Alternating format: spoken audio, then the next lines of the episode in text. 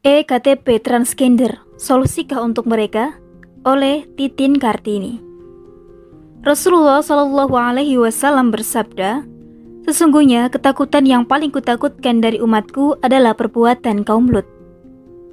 Saat ini semuanya terbukti. Serangan dari kaum LGBT semakin hari semakin memprihatinkan bahkan menakutkan. Atas nama HAM, keberadaan mereka sudah semakin diakui. Tak terkecuali di negeri muslim terbesar ini, pemerintah berencana untuk mempermudah para transgender untuk memperoleh dokumen kependudukan salah satunya elektronik KTP. Menurut Ketua Dewan Pengurus Perkumpulan Suara Kita, Hartoyo, hal tersebut dikarenakan banyaknya transgender yang tak memiliki kartu identitas. Akhirnya, mereka kerap menemui hambatan saat mengurus administrasi terutama untuk mengakses layanan publik seperti BPJS Kesehatan dan akses bansos. Padahal hidupnya miskin dan berprofesi sebagai pengamen dan yang lainnya. Salah kaprah pemerintah ini bisa berakibat fatal karena dengan adanya pengakuan secara legal terhadap transgender justru semakin membuat mereka tidak menyadari kesalahan yang mereka perbuat. Di sinilah urgennya negara hadir untuk memberikan edukasi dan kesalahan mereka dan meluruskan kembali jati diri mereka yang sesungguhnya agar mereka sadar kesalahan perilakunya, bukan malah memfasilitasi kepentingan mereka. Transgender hakikatnya menyalahi aturan Allah Subhanahu wa taala. Karena mereka tidak bisa menerima kodrat akan penciptaan diri mereka. Transgender pun telah banyak berbuat kerusakan.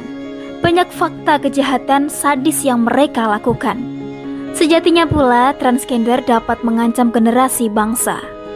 Adapun kasus seperti Serda TNI Angkatan Darat Aprilio Perkasa mengganang, secara ilmiah dapat dibuktikan bahwa itu penyakit kelainan dari lahir yang memang bisa dipertanggungjawabkan, baik secara ilmiah maupun secara hukum syara, bukan atas kehendaknya.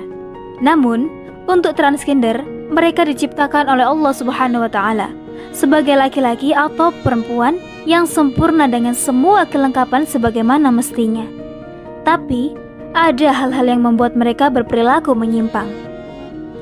Bisa dikarenakan pola didik yang salah, kekerasan yang mereka terima yang membuat trauma pada diri mereka, kejahatan seksual yang mereka alami, dan yang tak kalah hebatnya adalah gempuran budaya-budaya kaum kafir yang liberal, bebas masuk negeri ini tanpa filter dari negara.